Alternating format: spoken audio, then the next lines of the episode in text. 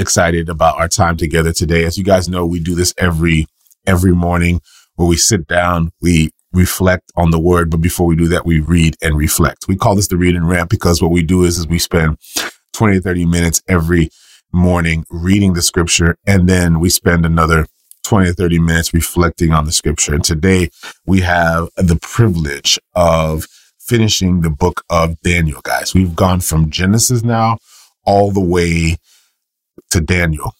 And so this is exciting. And if, and if you, if you're an O G in the game, you've been with us since, since we read through the New Testament. Okay. We got some O Gs in here who know exactly what I'm talking about. Well, you've been with us since we read the New Testament. So it's really exciting. I'm, I'm looking forward to our time together as we read. And I'm looking forward to really like just to testify that we have read through the entire Bible together. Um, if you're an O G, you've been reading from the beginning, then you could say right after we're done with Malachi that we've read through the entire Bible. If you're new in the game and maybe you're here from the beginning, I want to encourage you guys to uh, subscribe to the Read and Rant podcast.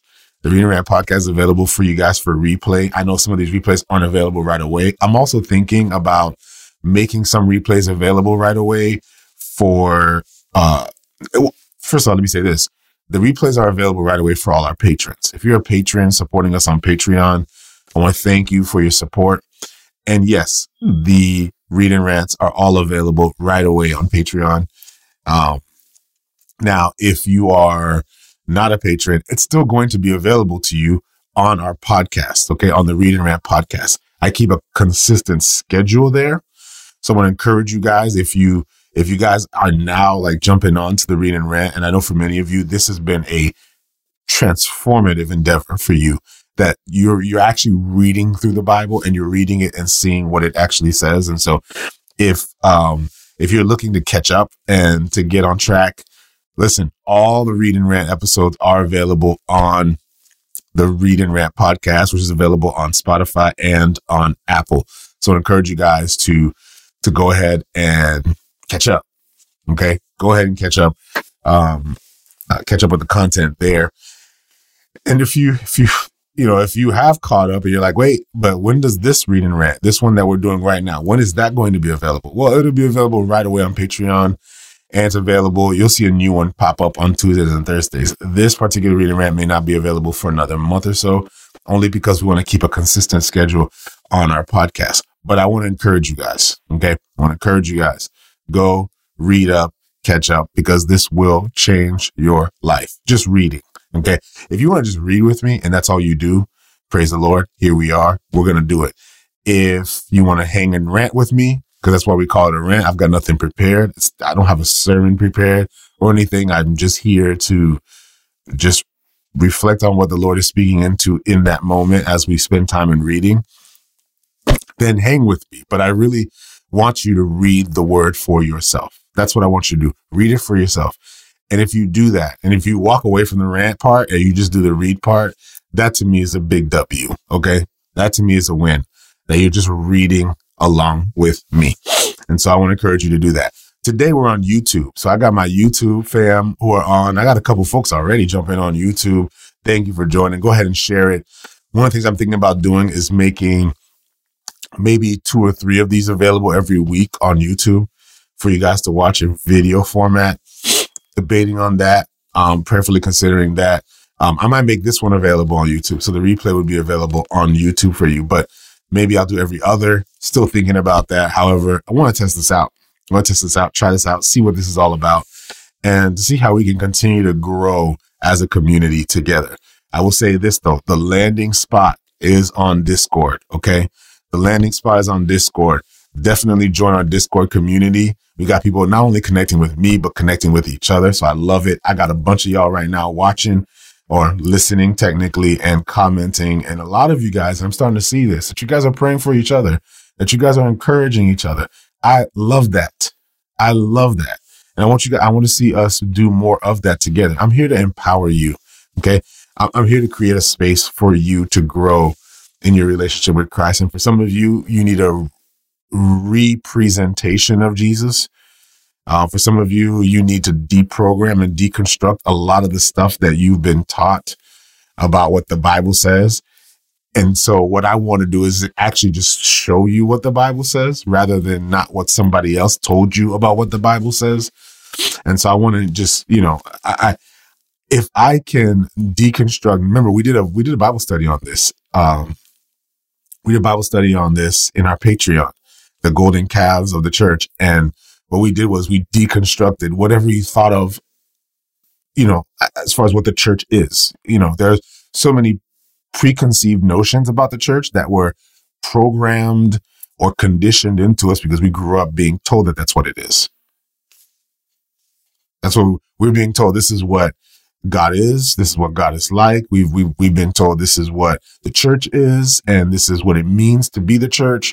We've been told that, but then a lot of things that we've been told aren't actually scriptural. They're actually cultural. And so if we can go back and revisit all those things and deconstruct and see what the Bible actually says about certain things, man, it will set you free, and it'll give you a more pure, uh, lucid, clear perspective and understanding of who God is and who his church is. So um, on Patreon, I'm Isaac Frere, Isaac Frere on Patreon. So anyway, l- love that you guys are all here. Today, we're finishing up the book of Daniel. We're going to be reading from Daniel chapter eleven. And as I told you before, we just read for about twenty to thirty minutes, and then we rant or we reflect on the word for about twenty to thirty minutes. So I want to encourage you right now to go ahead and turn your Bible to Daniel chapter eleven. And here's what we do. What we do is, is we ask three questions, because this isn't a Bible study. That's on Patreon on Wednesdays. By the way, join us for Bible study on Wednesday. We're still going to continue to journey through the book of Ephesians. Um, This isn't a Bible study. This is a meditation. Okay. This is a meditation of the word. Um, and so what I want to encourage you to do is to posture yourself to receive and to hear from God through your time or in your time in reading the word. So what you're going to ask is God, you ask three questions. You're going to ask God, what are you revealing concerning yourself? It's the first question you're going to ask. God, what are you revealing concerning yourself? The second question you're going to ask is, God, what are you revealing concerning people? And the third question that you're going to ask is, God, what are you revealing concerning me? And I want you to prayerfully read through the scripture and ask that. Okay. Um, and I will say this, that I know some of you guys are watching right now. There are a whole, there's a whole community of people who aren't Christians, who come here to listen and to hear whatever it is we have to say, or to simply just witness what's transpiring. I want to say this to you. I'm glad you're here. Maybe you're not ready to pray that prayer, but I hope that even in your time in reading this, that you begin to see, hold on, maybe what people told me about the Bible and maybe what I grew up in church. So most atheists are actually churched people. They're just ex-churched people. Um, maybe what I've been conditioned to believe, maybe that's not what it is. Maybe that's not what this is all about. Maybe it's it's something else. And so I want to encourage you guys to um, also just hang with us and spend some time with us if you can't pray that prayer. All right. We're going to pray and then we're going to get started. Father, we ask that you would speak to us today as we engage in your word. Father, I pray that you would bless this time. Lord, bless each and every person who's here. Um, Lord, as we meditate on your scripture, as we meditate on your word, Father, I just pray that you would um, speak specifically to us today. Um, let me say that in Jesus' name. Amen. Let's do it. Let's go. Chapter eleven, and it says this in Daniel chapter eleven. It says, also, in the first year of Darius the Mede, I, even I, stood up to confirm and strengthen him. And now I will tell you the truth. Behold, three more kings will rise in Persia, and the fourth shall be far richer than them all by his strength, through his riches. He shall stir up all against the realm of Greece. Then a mighty king shall arise, who shall rule with great dominion and do according to his will. And when he has arisen, his kingdom shall be broken and divided toward the four winds of heaven, but not among his posterity, nor according to his dominion which he ruled. For his kingdom shall be uprooted, even for others beside besides these. Also the king of the south shall become strong, as well as one of his princes, and shall gain power over him and have dominion. His dominion shall be a great dominion. And at the end, some, at the end of some years, they shall join forces, for the daughters of the king of the south shall go to the king of the north to make an agreement, but she shall not retain the power of her authority, and neither he nor his authority shall stand, but she shall be given up with those who brought her, and with him who begot her, and with him who strengthened her in those times. But from a branch of her roots shall arise in his place, who shall come with an army, enter the fortress of the king of the north, deal with them and prevail. Hmm. And he shall also carry their gods captive to Egypt with their princes and their precious articles of silver and gold. And he shall continue more years than the king of the north. Also, the king of the north shall come to the kingdom of the king of the south, but shall return to his own land. However, his sons shall stir up strife and assemble a multitude of great forces. One shall certainly come and overwhelm and pass through. Then he shall return to his fortress and stir up strife. And the king of the south shall be moved with rage and go out and fight with them, with the king of the north, who shall muster a great multitude. But the multitude shall be given into the hand of the enemy when he has taken away the multitude, his heart, the multitude, sorry, when he has taken away the multitude, his heart will be lifted up, and he will be cast down tens of thousands, but he will not prevail. For the king of the north will return and muster a multitude greater than the former, and certainly come at the end of some years with a great army and much equipment. Now in those times, many shall rise up against the king of the south. Also, violent men of your people shall exalt them in fulfillment of the vision, but they shall fall. So the king of the north shall come and build a siege mound and take a fortified city, and the forces of the south shall not withstand him. Even his choice troops shall have no strength to resist. But he who comes against him shall do according to his own will, and no one shall stand against him. And he shall stand in a glorious land, which, sorry, glorious land with destruction in his power. He shall also set his face to enter with strength of his whole kingdom, and upright ones with him. Thus shall he do, and he shall give him the daughter of women to destroy him. But he shall not stand with him or be for him. After this, he shall turn his face to the coastlands and shall take many. But a ruler shall bring the reproach against them to the end. And with the reproach removed, he shall turn back on him. Then he shall turn his face toward the fortress of his own land. But he shall stumble and fall and not be found. There shall arise in his place one who imposes taxes on the glorious kingdom. But within a few days he shall be destroyed, and not in anger or in battle. And in his place shall arise a vile person, to whom they will not give the honor of royalty. But he shall come in peaceably and seize the kingdom by intrigue. With the force of a flood, they shall be swept away before him and be broken, and also the prince of the covenant. And after the league is made with him, he shall act deceitfully, for he shall come up and become strong with a small number of people, and he shall enter peaceably into the richest places of the province, and he shall do what the fathers have not done, nor his forefathers.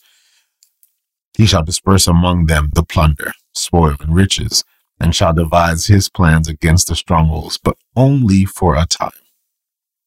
He shall stir up his power and his courage against the king of the south with a great army, and the king of the south shall be stirred up to battle with a very great and mighty army, and he shall not stand, for they shall devise plans against him. Yes, those who eat of the portion of his delicacies shall destroy him. His army shall be swept away, and many shall fall down slain. Both these kings' hearts shall be bent on evil, and they shall speak lies at the same table. But it shall not prosper, for the end will still be at the appointed time. While returning to his land with great riches, his heart shall be moved against the holy covenant. So he shall do damage and return to his own land. At the appointed time, he shall return and go toward the south, but it shall not be like the former or the latter. For ships from Cyprus shall come against him. Therefore, he shall be grieved and return in rage against the holy covenant and do damage. So he shall return and show regard for those who forsake the holy covenant. And forces shall be mustered by him, and they shall defile the sanctuary fortress, and they shall take away the daily sacrifices and place there the abom- sorry, the abomination of desolation. Those who do wickedly against the covenant shall corrupt with flattery, but the people who know their God shall be strong and carry out great exploits. And those of the people who understand shall instruct many, for yet for many days they shall fall by sword and flame, and by captivity and plundering. Now when they fall, they shall be aided with little help, but many shall join with them by intrigue, and some of those who understand, sorry, some of those of understanding shall fall to refine them, purify them, and make them white until the time of the end, because it is still for the appointed time. Then the king shall do according to his own will. He shall exalt and magnify himself above every god, shall speak blasphemies against the God of gods, and shall prosper till the wrath has been accomplished, for what has been determined shall be done. He shall regard neither the God of his fathers, nor the desire of women, nor regard any God, for he shall exalt himself above all, but in their place he shall honor a God of fortress, and a God which his fathers did not know. He shall honor with gold and silver, with precious stones and pleasant things. Thus he shall act against the strongest fortresses with a foreign god, which he shall acknowledge and advance its glory. And he shall cause them to rule over many and divide the land for gain. At the time of the end of the king of the south shall attack him, and the king of the north shall come against him like a whirlwind, with chariots, horsemen, and with many ships, and he shall enter the countries, overwhelm them, and pass through. He shall also enter the glorious land, and many countries shall be overthrown. But these shall escape from his from his hand, Edom, Moab, and the prominent people of Ammon. He shall stretch out his hand against the countries, and the land of Egypt shall not escape. He shall have power over the treasures of gold and silver, and over precious things of Egypt. Also, the Libyans, Ethiopians shall follow his heels, but news from the east and the north shall trouble him. Therefore, he shall go out with great fury to destroy and annihilate many. And he shall plant the tents of his palace between the seas and the glorious holy mountain. Yet he shall come to his end, and no one will help him. Hmm.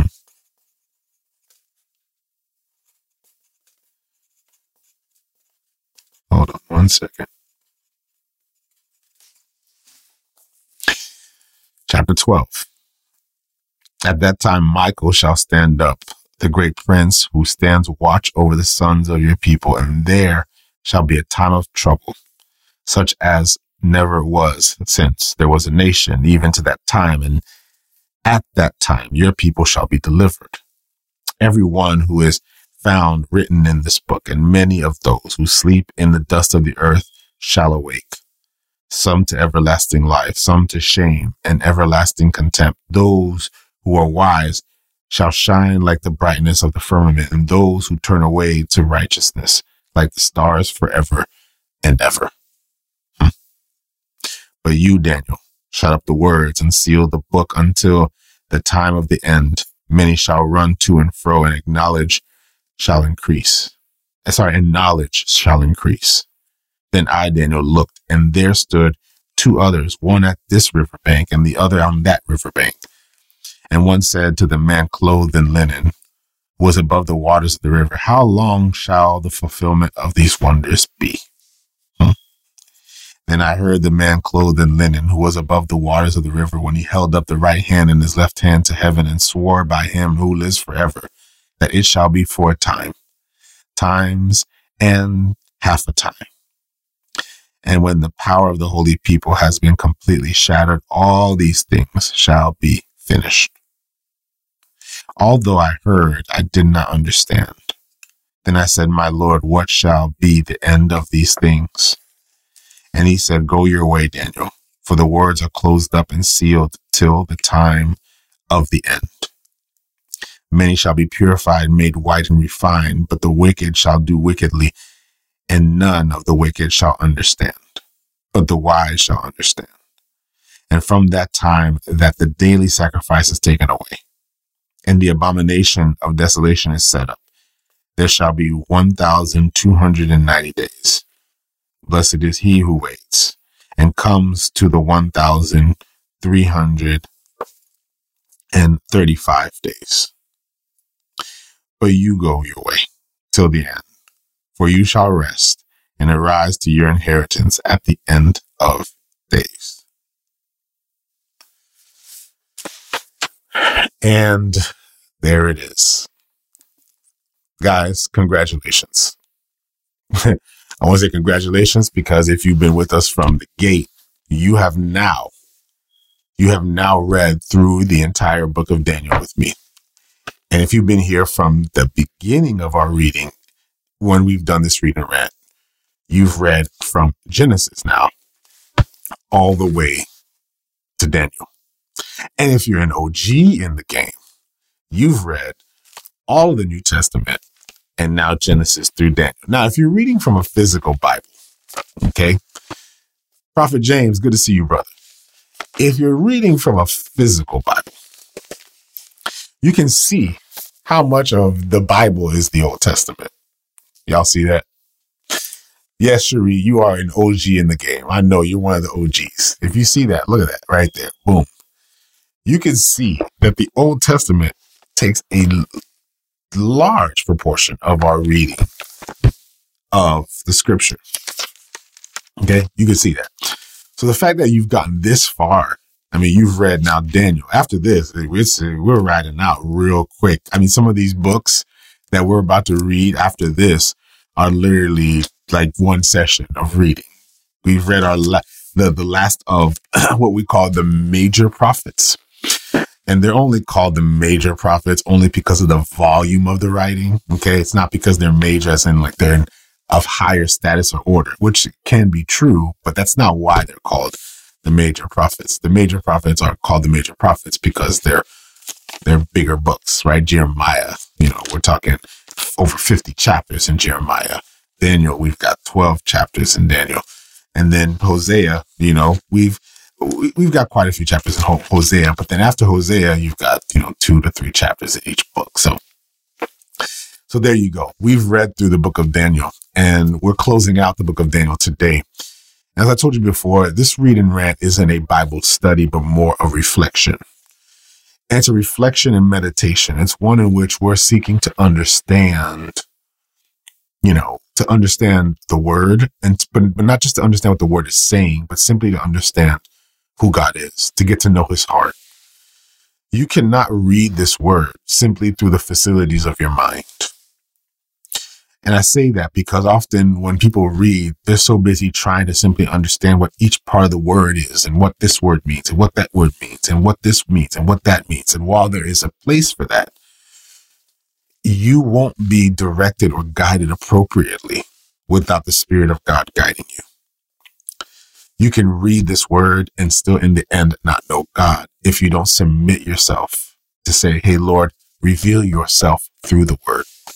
This is a discipline and a practice of relationship, prayerful reading, reading and speaking, reading and saying, God, speak to me, reading and allowing the Lord to reveal to you specifically what he wants you to know. It's funny because, you know, when we read the word, I think sometimes we all think that we're going to get the same thing every time we read it. But isn't it interesting how just through reading this word, this word that is alive, this word that is living and active, right? Spoken in Hebrews chapter four, this word that is living and active, that you can read it and another person can read the same thing. And yet one person is hearing something from God that they ought to do. And another person is hearing something else from God. One person is being convicted of one truth or reality and another being convicted of another. Why? Because this is what the word of God does. It speaks to our present moment. It, it speaks to who we are and who God is creating us and remaking us and restoring us to become. This is about a becoming through the word. If you read the word, and I will say this, if you read the word and nothing about you changes, you're not reading it right. Say it one more time. If you read the word and nothing about you changes, then you're not doing it right. And I think, and I like how you just asked that, Lady Boss, like, how do we decipher? Well, first, you got to just read it. And I think this is why this is so important, because so many of us are trying to unlock. First of all, I'll say this. Daniel is a year's worth of Bible study. Okay. Daniel's intense. There's so much to Daniel, so much that we'd have to unpack, so much that we'd have to decipher. And I like that you use that word decipher in the book of Daniel. And a lot of it, you cannot fully understand it, or at least even begin to scratch the surface, if you don't first expose yourself to the whole story of the scripture. This is one of the reasons why I want to endeavor to do this with you. This is one of the reasons why I say, I want you just to read through the whole Bible with me. Just read through the whole thing. Even if you don't remember everything you read, just read through the whole thing, because you need to get the big picture.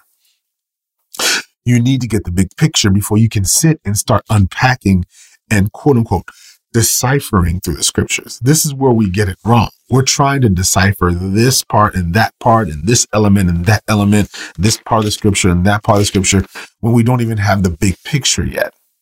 And that's what we've done up to this point. And I hope what you guys have seen, and, and I hope what you guys have observed as we've spent time in reading together, is how this is a story of Israel. This is a story of a people.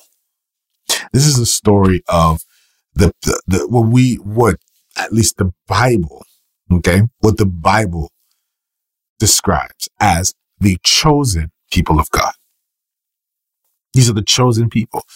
And of course, when we think of chosen people, often we think of chosen people as they were chosen for power, or they were chosen for influence. They were chosen for political influence or political power.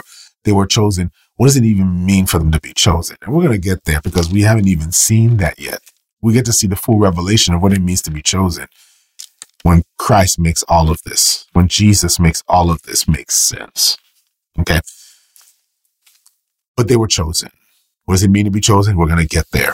But this chosen people of God, this is the story of these people. Notice that central to the historicity of this text is the children of Israel. Why are they called the children of Israel? Because Jacob, who had wrestled with God, was a Uh, recipient of the promise of God from Isaac, Isaac being the recipient and the heir from Abraham, Abraham to Isaac, Isaac to Jacob. Jacob's name was changed to Israel. Israel had twelve sons. Those twelve sons had twelve families. Those twelve families moved to Egypt. In Egypt, they became twelve tribes. Those twelve tribes then became a nation. That nation was inside of a nation in Egypt. This was Exodus. So we had Genesis, then Exodus, then Leviticus. Sorry, then in Exodus, they leave. And once they leave that nation to go back to the land that was promised to them, back to where, um, back to where Israel was, they was overtaken by Canaanite nations. They came back to that land to subdue the land, to overtake the land. This is about Israel, y'all, fam. I'll make sure y'all understand that. This is about Israel. And until you understand that, you're going to miss it. We read the Old Testament, and I don't know how many times I've said this, but I'm going to iterate this over and over again. We read the Old Testament as if this is something written to Christians. Like, we read the Old Testament and we read it as if this is written to Christians, all the Christians in the world. There are Christians right now who they will read this and they'll go, man, look at Leviticus and look at the laws that we have to follow as Christians. Wrong. You're reading a story about Israel. This was the law given to Israel. Do you understand, family, that the law was not given to you? I know I'm I, I, I'm speaking simple here. OK, I'm a simple man, so I speak real, real simple. Do you understand that the law was not written to you? OK, it wasn't even for you. It was written to the children of Israel. So when somebody goes, well, you know, Leviticus said, well, that's great. Leviticus said that to the children of Israel. Are y'all catching where I'm at? So when we read this and we read, we read Leviticus, and then we read Numbers, and then we read Deuteronomy, and we see all these things, we can learn the principles of God, but these aren't laws that we're beholden to. This isn't, if it was up to us then, if it was the law and it did not apply to us, then we have no chance at all. We have no chance at all. Okay. This was a law. This is why, you know, um, again, we, when Jesus says to the children of Israel, to Israel, he said, I didn't come to abolish the law, but he said, I came to fulfill the law. Jesus was literally saying, I'm going to be for you what you could not be, because what the narrative begins to expose is this reality that even though Israel made a covenant with God, a contract with God in Exodus that we read in Exodus, and even though they made this covenant and they made this contract with God, they could not follow it. They continue to fail over and over again. Leviticus is a book about how God, through his love and the promise that he has, and make, make sure you hold on to that word because I ain't got a lot of time, but I want to get to that. So, through the promise that he had for the children of Israel, established a new law, a contingency plan, the law of atonement. Because he needed to find a way and a means to give access back to him. The life was in the blood, and through the blood sacrifice, now they had access back to God. This was the law that was given to the children of Israel. These people would sin over and over and over again. They would get it wrong over and over and over again. And in doing so, they had to, in response to that, establish a law, the law of atonement, to give them access back to the God. Because God is the God of his promise. He's the God of his promise. He says in his word that he places his word above himself. There's only one thing that God is under, and it's his own word. God places his word above himself. We need to first create a degree of separation when we read his word. We need to first ask ourselves, okay, hold on. All right. So this is actually written to the children of Israel. Once we understand that, the question next is, how does that apply to me? What does that mean for me? This is the part that we miss, because we insert ourselves in places we shouldn't insert ourselves. And then we, by consequence, miss out on the whole story, the whole picture. We miss out on it because we're too busy trying to figure out which laws are we supposed to follow, you know, so that we can go to heaven. Here's another thing, and I'm going to, and I've thrown this out there, and you know what? Let me just, let me just say it again, because, you know, we got new folk in here. So I got to make sure y'all understand this. Um, where have you read so far? Ooh, this is going to get, this might get me in trouble. This might get me in trouble. Where, where have we read so far that following this law is what gets them into heaven? Has anybody, has anybody read that yet? Where, where have we, where have we read that? Where have we read that disobeying the law, the consequence of that was, was hell? Where, where do we, what, did, did y'all read? Did I, did I miss something? Or Where, where did we? Did, am I? Am I? am I? Am I by myself here, or or y'all with me too? Right? You guys have been reading, right? Yeah, you guys have been reading with me, right? And you you've been reading all up to this point. This isn't about heaven and hell, family. This is about the kingdom of God. Oof. This is this is not about follow the law, get yourself a ticket so you can go to hell. I mean, go to heaven. This is about the kingdom of God. That's the part we miss because we don't actually know what the kingdom is. We think the kingdom is heaven, not realizing the kingdom is the full fulfillment of heaven on earth. The kingdom is about God's rule on earth. That's why in Jesus' prayer, he says, thy kingdom what? Come and thy will be done on earth as it is in heaven. I don't know how we read this stuff and we just ignore it. Like we read this stuff and we just, we just miss it. Wait, hold on. Wait, the kingdom. No, we don't go to the kingdom. We don't get caught up into the kingdom. We don't fly to the kingdom. The kingdom actually comes. There's a coming of the kingdom on earth as it is in heaven. That's the problem we miss.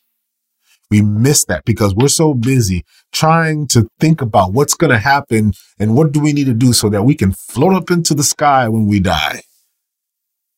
That we miss the mandate, the human mandate of establishing God's kingdom on earth.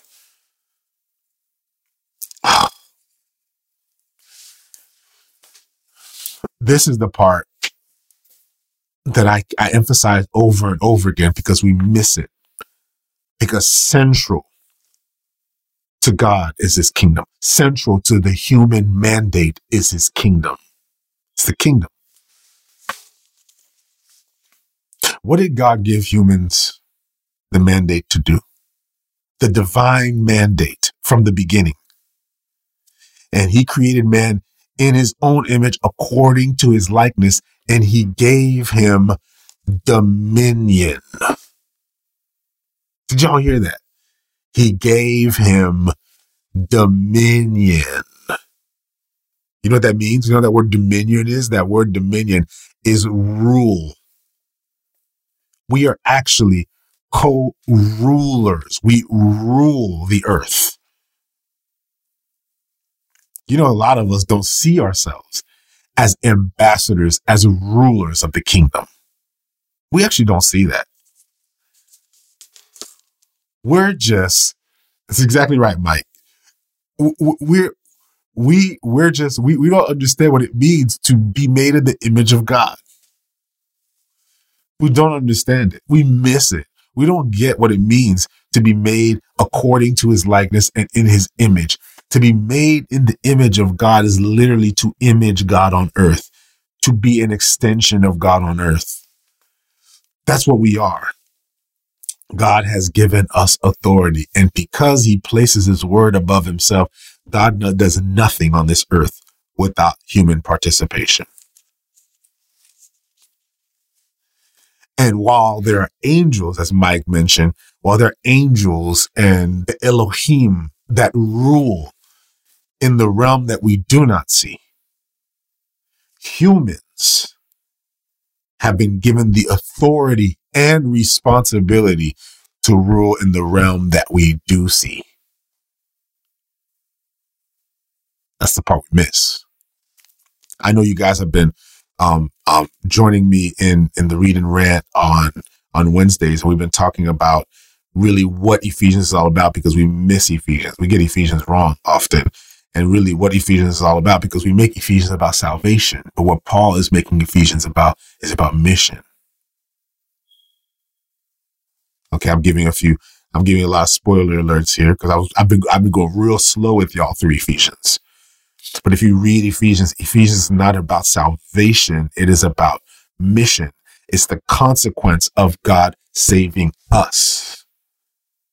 God is saving us to save the world. He's restoring humanity to restore his creation. God cannot restore his creation without restoring humanity. And so for that, we have such a small view of ourselves. We have a such we have such a small perspective of ourselves, not realizing the kind of authority we've been given. The destiny of the earth has been given by God to humanity. This is why Jesus had to become a human. This is why the Son had to become human, because God can do nothing without human participation. This is why he had to come through the seed of a woman. This is why he had to be birthed through the water. This is why he had to grow up in Nazareth. This is why he had to live the life of a human, go through the pain and the struggle of humanity, experience all of it. He had to do all of that, because without that, nothing can happen on earth.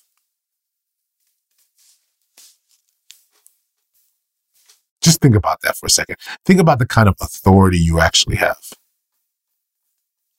We're so quick, fam. We are so quick to blame God for what's going on in our lives. So quick to say, God, why did you allow this thing to happen? God, why did you allow that to happen? God, look at all the evil in the world. We're so quick to blame God for everything that's going wrong in the world, not realizing that God gave us all authority and responsibility for everything that's going on in the world. We miss it because we're too busy delegating what God has already delegated to us. No, the destiny of the earth is your responsibility. Everything that's going wrong in the world is because of humans. It's not because of God. God did not do this. We did this. This is the reality. So if humans are responsible, stay with me, fam, because we're getting there. What we see going on in the world is a product of human irresponsibility. Let me say that one more time. What we see transpiring in history, all the evil, manipulation, power, all of it, is because of human irresponsibility.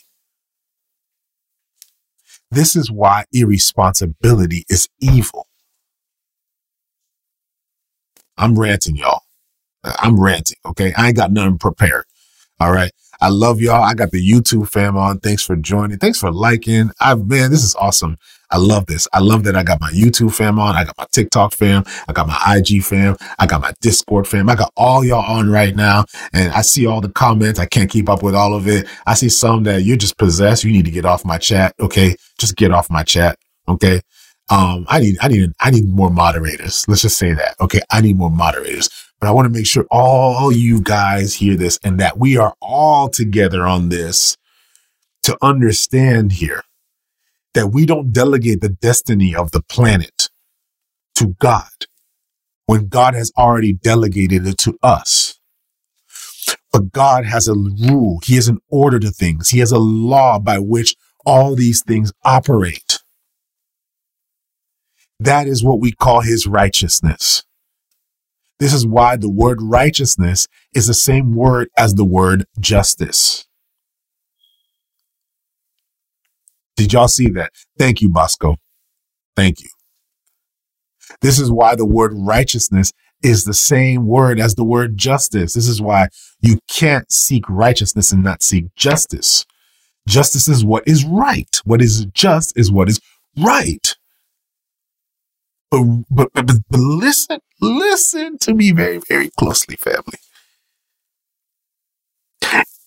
If God is just, and if God is righteous, if God is the righteous judge, as we read in Psalms, that means that God is the arbiter of what is right and wrong. If God is the arbiter of what is right and wrong, then anything that veers away from God's justice is not justice. If it makes you feel better, it doesn't mean it's justice. If it seems right for you, it doesn't make it justice. Just because it has a semblance of justice is not justice.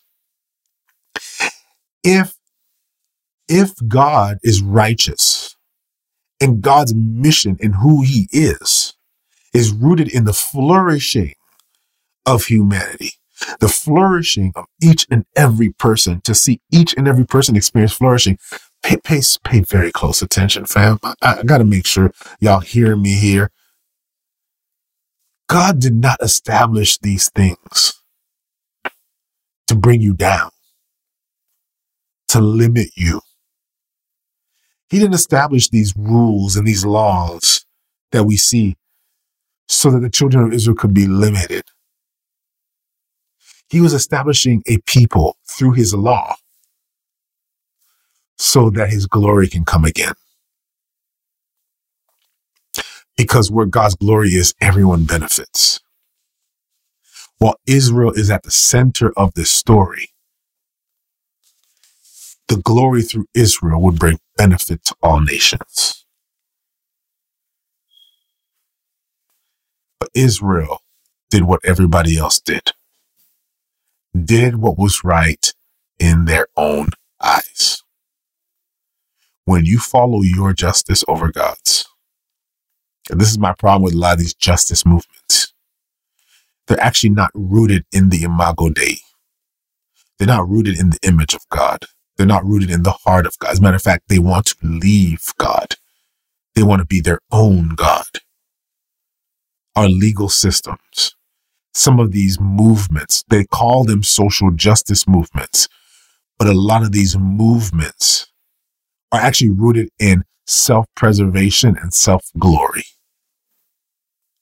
And because they're rooted in self-preservation and self-glory, they don't bring glory to God, and in the end, don't bring flourishing to all.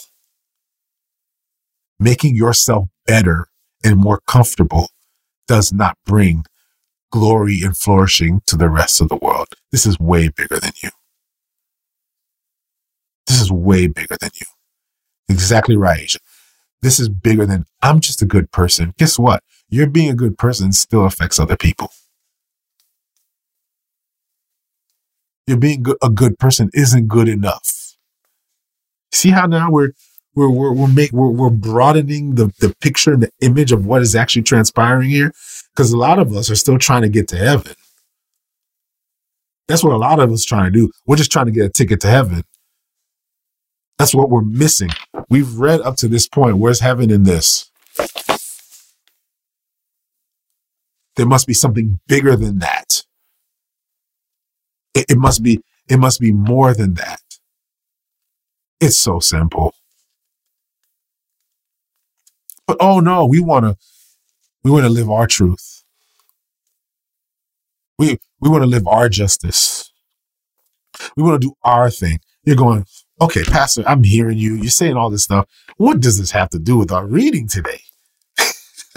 What does this have to do with Daniel? What's the point? I hear you, Pastor. We're like, what? How did you get here?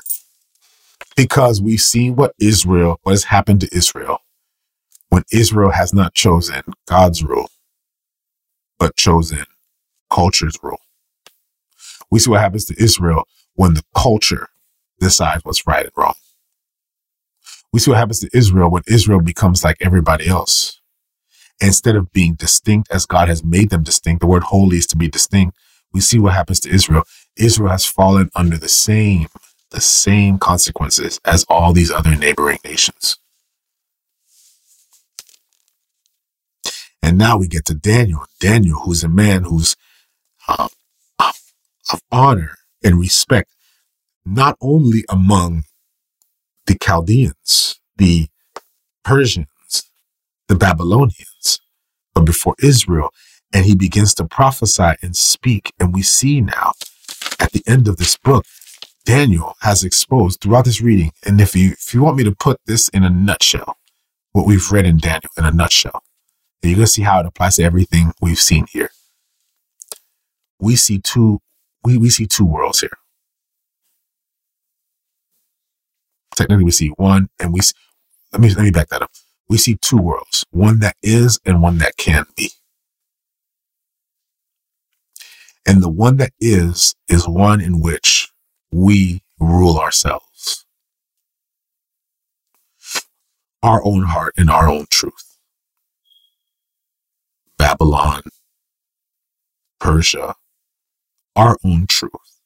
And we've seen over and over again in this narrative what happens when we consider ourselves our own gods, under our own rule, doing our own thing. And we see what transpires at that point. We see the consequence of it. We see Nebuchadnezzar. Nebuchadnezzar turns into a beast until he admits and acknowledges that he is not God, but that there is only one true God. Then we see, um, as we continue to read, those who continue to glorify themselves. And we see the consequence of it. Hmm. Oh.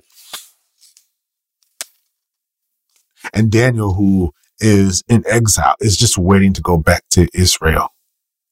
But Israel has been taken down. Israel has fallen to captivity. Israel has lost it all. When Israel was, when Israel was close to God, Israel flourished. And now Israel is far from God and has been scattered all around the world. Daniel is among those in Babylon. Babylon being the power. Then the Medes and the Persians took over. Darius is the king. And then when it opens in chapter eleven, also in the first year of Darius the Mede, I, even I, stood up to confirm and strengthen him. And now I will tell you the truth. Behold, three more kings will arise in Persia. We see kingdoms warring against kingdoms. He's saying that even though Darius may seem strong, there are other kingdoms coming. They're the kings of the north and the kings of the south. Then the northern kings will speak blasphemy. What blasphemy will they say? They will say that they are their own gods and they have their own W and their own win. And then the northern kings will then, that you'll see conquest, temporal victories, temporary victories.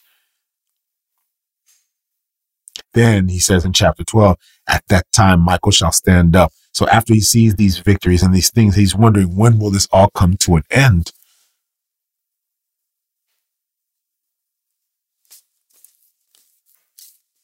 Problem is, is that when it's your glory, it's a zero-sum game. When it's your glory, it's my winning leads to somebody else losing. When it's your glory, it's hard to see what the benefit is for the rest of the world and the consequence of your sin in regards to others who are around you. Oh, yeah. They're winning, but then the northern king wins. Wins for whose sake? The northern king's sake. Who cares how anybody else? Who cares what's going on with anybody else or how they feel or how it's affecting anybody else? He has power and gets to manipulate his power and honor himself and glorify himself as God. And then he's going to take over Edom and Moab and Ammon and Egypt, and he's going to take over the Ethiopians and the Libyans. So he's taking over North Africa. He's taking over all these areas. This is what the northern king is going to do, but then the northern king will fall.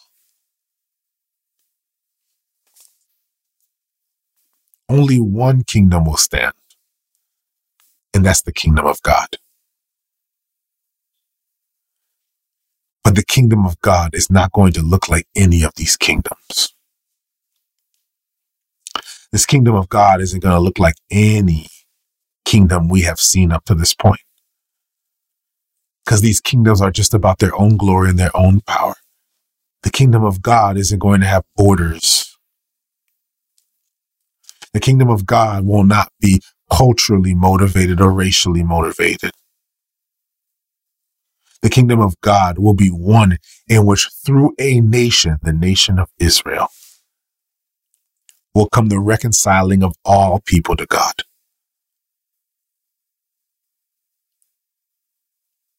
And Daniel's saying, when is this going to happen?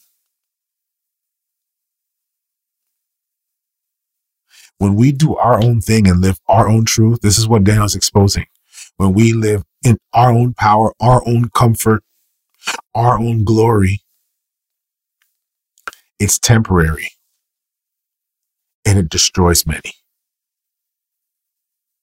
Your comfort could be destroying somebody right now. Just think about that for a minute. Your own comfort could be destroying somebody. Your own desire for power and position could be destroying somebody right now. This beautiful nation that we are in could be coming at a price. This kingdom is not one that's going to last forever. Are, are y'all hearing me? But there is a kingdom to come that's not going to look like any of these kingdoms. Hmm.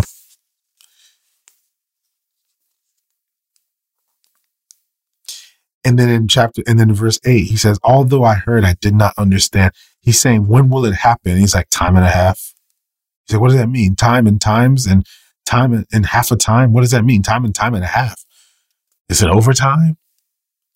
Overtime. When is this going to happen? Daniel doesn't get this answer. And then, and then, and then in verse eight, sorry, in verse nine, he says to Daniel, go your way, for the words are closed up and sealed till the time of the end. Many shall be purified, made white and refined, but the wicked shall do wickedly. And none of the wicked shall understand, but the wise shall understand. And from the time that the daily sacrifice is taken away, so it has to be a time when the daily sacrifice is gone. And the, abomin- and the abomination of desolation is set up. There shall be one thousand two hundred thirty-nine, sorry, two hundred ninety days. Oh, great. We have a time. Great. one thousand two hundred ninety days. Some people jump in. Look, there it says it. one thousand two hundred ninety. Blessed is he who waits and comes to one thousand three hundred thirty-five days. Hold up. Wait. Wait, hold up. Wait, but you just said one thousand two hundred ninety days. And then you say one thousand three hundred thirty-five days. Which one is it, God?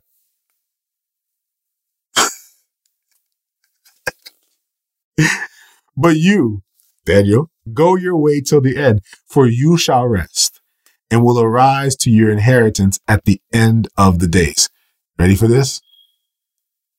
We can argue all day. By the way, there are so many debates on this. Wait, is it, is he speaking about one day? Speaking about another day? Is he, is it for one moment and another moment?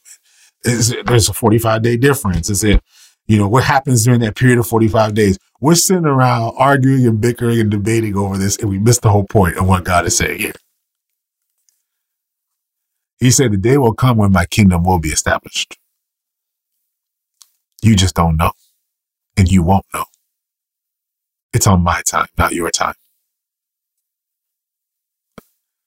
However, my time is the right time. And when my time comes, you'll be fine and you'll be all right.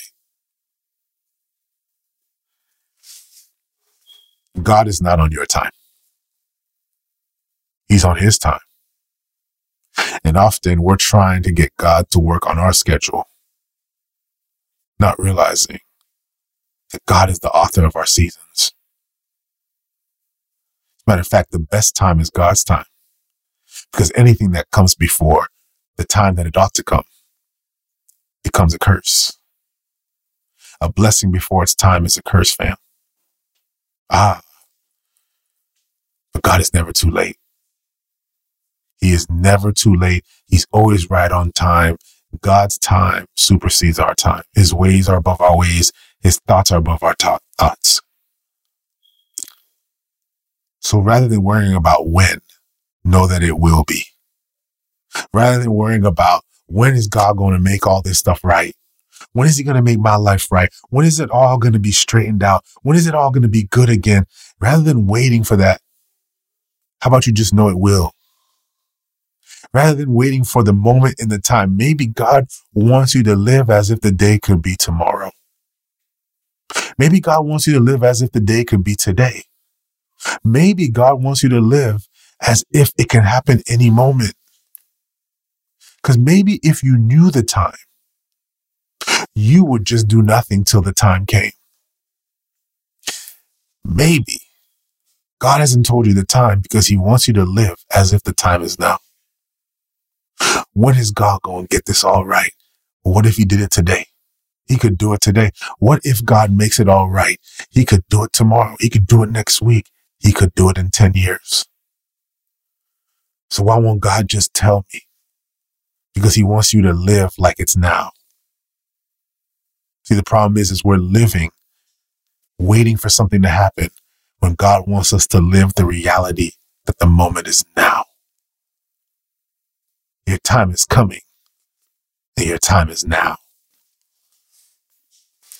That's the issue that a lot of us have, is we want to control the when and the why. When God is saying, I'm going to make things all right, but I need you to live in it now.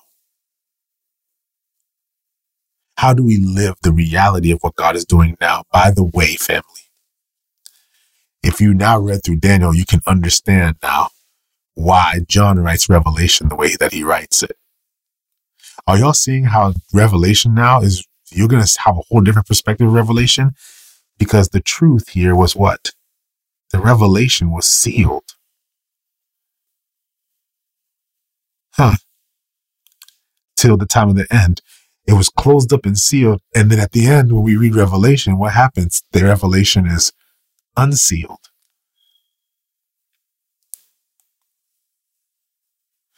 The end times are the now times. The end times were not, are not a time that we wait to happen. The end times are now, and the end times have always been. So live like it's now. Live like it's now. Whatever promise you're anticipating from God, is it God's promise or yours? Because if it's God's promise, live like it's now. Whatever it is we aspire to see in the world, live like it's now. Don't force what it is. Let it happen. Let God bring it to existence. Let him be, let him be the author and the finisher of your faith. Though it tarries, wait for it. That word is anticipated. Live like it's now. Dear Heavenly Father, we thank you, Lord, for bringing us here, Lord, to understand where Daniel's coming from. He's frustrated. And many of us are. When we see what things ought to be like, and to see that it isn't what it ought to be like, and to find ourselves in this space, in this place. But wondering, when will we see your glory? When will we see things come to fruition? Yet, Lord, you're not giving us the time because you want us to live as if the time is now. So, Father, let us live with anticipation. Father, let us live with urgency. Lord, believing that the time is now. And we say that in Jesus' name. Amen. Live with urgency today, family. I'm going to write that down. Live with urgency. Urgency in your life, urgency in your business, urgency in your marriage, urgency in your children. Live urgent lives because the time is now. Urgency. Woo, that's it. And Daniel, from here on out, it's coming. The day will be where you shall rest. Ah, your inheritance will come at the end of days. When, Lord? Live like it's now. Live like today's the last day. Live like today's the day of the fruition. Live like today's the day the kingdom is coming. For the kingdom has come. It is here and is coming. That's another Bible study for another day. Love y'all, fam. It's good to see all of you guys on Discord. Please follow us on Discord, fam. Uh, also, Pray, pray, prayerfully consider becoming a patron. Okay, support us by becoming a patron. ten dollars a month doesn't seem like a big deal. But like I, like I said, I was telling my, my Discord community, the goal to actually reach to a place of sustainability to keep on growing in this would be one hundred more patrons. We're praying for one hundred more patrons before the end of the year. And and so I ask that not only if you're a patron, thank you so much for your support, but if you know someone who wants to support, who this is a blessing to, or you know someone who can support this, I want to encourage you, please support us. It's patreon.com slash Isaac Frere, patreon.com slash Isaac Frere. And also join our Discord community, Opus Frere. I want to encourage you guys, join it. That's where people get connected. You'll get to see our patrons there. You'll get to see the whole community there. If you can't support on Patreon, listen, live like it's now. Come every week, come every day that we do our Read and Rant. Join us for the Read and Rant. I want to thank my YouTube community. I got people on YouTube now who have joined us. Thank you for coming through. Uh, I'm encouraged. You know, it might be something that I do on the regular, and I may put up the Read and Rants. Maybe every other Read and Rant I'll put on there. On Patreon, I put them on right away. And of course, we have our Bible studies on Patreon. Join us for Bible study on Wednesday. We're still working through Ephesians, so I hope you guys can join us for that. And if you haven't caught up, if you're a patron, I need you to catch up. And I need you to finish reading Ephesians one, all right? I'm just letting you know that. I'm throwing that out there. I need you to finish reading Ephesians one. Finish it. Finish it. Okay? And text me. Okay? That's free. nine five four, two three one, one eight four eight. nine five four, two three one, one eight four eight. I love y'all, fam. I got to edit this. I'm going to post it for y'all and make it available to you all. And um, I'll make this one available on YouTube today. A little bonus. I'll make this available on YouTube. So, Um, you'll be able to check it out. Okay. Love y'all, fam. God bless you guys. I will see you guys tomorrow. We're going to continue. We get to kick off Hosea, y'all. Uh, ooh, Hosea, Hosea, Hosea. Ooh, we. Oh, man. Oh, man. Oh, man. Hosea's going to be, Hosea's going to be a ride. I'm going to let y'all know that right now. Uh, Hosea's going to be a ride. So I look forward to that. But God bless y'all, fam. Is there anything I'm forgetting? Oh, the Read and Rant podcast. Subscribe to the podcast, okay? That'll be available to you as well. Love y'all. Peace out.